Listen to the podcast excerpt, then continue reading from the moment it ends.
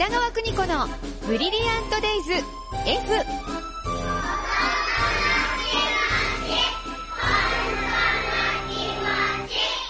この時間は保育心理士で保育カウンセラー、現在学校法人三高学園札幌子ども専門学校の教員を務める高橋弘樹先生と共に子育ての考え方やコミュニケーション、そして子育てのヒントをお伝えしています。スタジオには高橋先生です。よろしくお願いいたします。はい、お願いします。先生、今年最後のこのコーナーになります。なるほど、そうですよね。ねえこれまでもね、たくさんの方のお悩みに答えてきましたけども、はい先生にとって今年1年どんな年でしたか？そうですね、あの、学生が日々こう学んでる姿を見て、うん。まあ自分も学びたいなと思って、うん。やりたいなって思うことがうん。できたんですよ。見つかりましたか？見つかったんですよ。え、それなんか聞いてもいいんですか？あ、えーとですえね、バイクの免許を取りたいなと思ったんですよ。はい。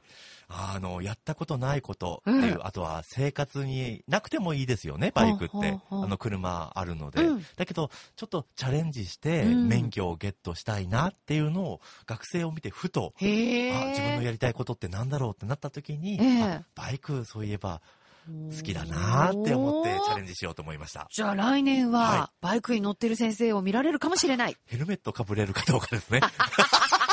頭隠れるかそうですね。な、はい。よろしくお願いします。はい。えさて、今日はですね、ラジオネーム、エルマーも読んでよさんからのご相談です。はい。6歳の息子の読書についてのご相談です。はいウォーリーを探せやミッケ、図鑑は大好きで読むのですが、物語はあまり好みません。ミッケを読んだ後、ちょっとだけ読み聞かせようと思っても、保育園でたくさん読んでるから疲れちゃうんだよ。これは明日にしよっかなと避けます。難しくてよくわからないということもあります。童話など昔から愛される名作にも触れてほしいと思うのですが、本人の好みに任せていいものでしょうかというお悩みです。はい、これも現場でもよくありますねう。んあの、良かれと思って、うんこう、読み聞かせをしようとしても、うん全く反応がないあるある。子もいたりするんですね。子供にとってはね、はいつまんなかったり。はいで、えこのお子さんなんですけど、うん話聞いた上でですね、うん多分難しいんだと思います。そうなんでしょうね。はいはい。内容的に、はいまあ、童話っていうのも特にあの難しいというふうに言われているんですけれども、うんうん絵本ってあの段取りが必要なんですよ。ええはい、発達段階に応じた絵本、えうんその子に合った絵本っていうのを順々にこう、うんあの読み聞かせしていくと。うんうんうんそして、えっ、と、自分から読みたいという気持ちに持っていくのが大事かなと思うんですね。その発達段階に合わせた絵本ってどうやって、えっ、と、絵本には、あの、はい。何歳からいいよとか、5歳からだよ、うん。3歳からだよって書いてますよね。うん。ただ、あれっていうのは、まあ、一般的なというところがあるので、うん。その子に合わせていくというところで、その子が興味持てるような絵本。これを本屋さんとか図書館で一緒に確認していくと。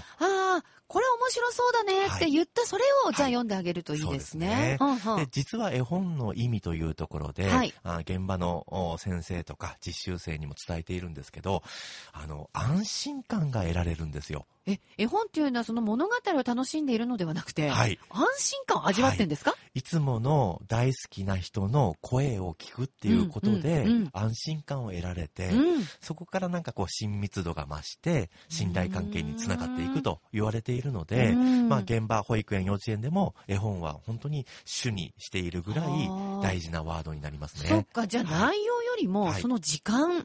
関わり方の方が大事なんですね。だからこそ、まあ同じような絵本持ってきたりしますよすね。る子供は気に入っちゃうとね。読んで読んでって読んでる。方はまた、そうですね思っちゃうんですけど。飽きてないのかなって思うんですけれど、一緒にこの時間を共有してくれることでも、子供って安心感得られるので、うんうんぜひその時間っていうのを作ってほしいなとは思いますね。じゃあ同じ本でもいいんですね。はい、そうですね。うんで、もう一点なんですけれども、そのお母さん、あとは先生の読み方ですね。ああ。はい、これどうでしょうかと。はい。先生よくね、はい本の読み聞かせについては、このコーナーで教えてくださいますけど、はい私も若い時に間違ってたんですけど、感情を入れて読んでたんですよ。これダメなんですって。これダメなんですよ。自信満々に感情を入れて、良かれと思って、だ、寝ない子誰だ？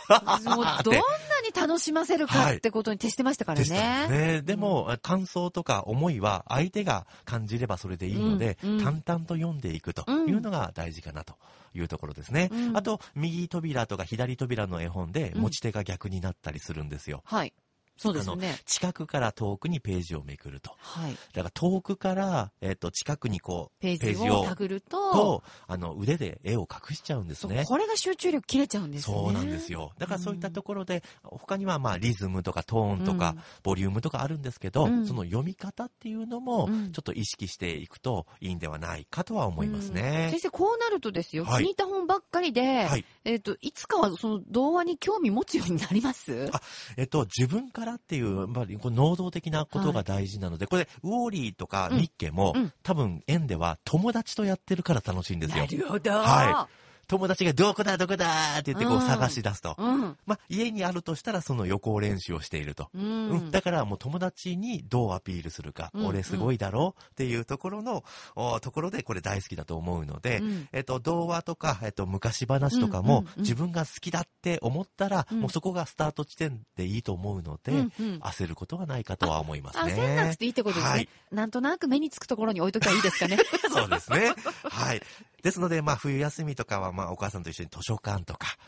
本屋さんを行って、うんうん子供が好きなものってなんだろう。そうですね。はい。これをチョイスするのもいいかと思いますねな。るほど。はい子供目線で選んでみてください。このコーナーでは子育てに関するお悩みをお待ちしております。先生に来年もはいバンバン答えていただきましょう。よろしくお願いします。えーメールは bd.air-g.co.jp です。では先生、また来年もはいよろしくお願いいたします。はい、ありがとうございました。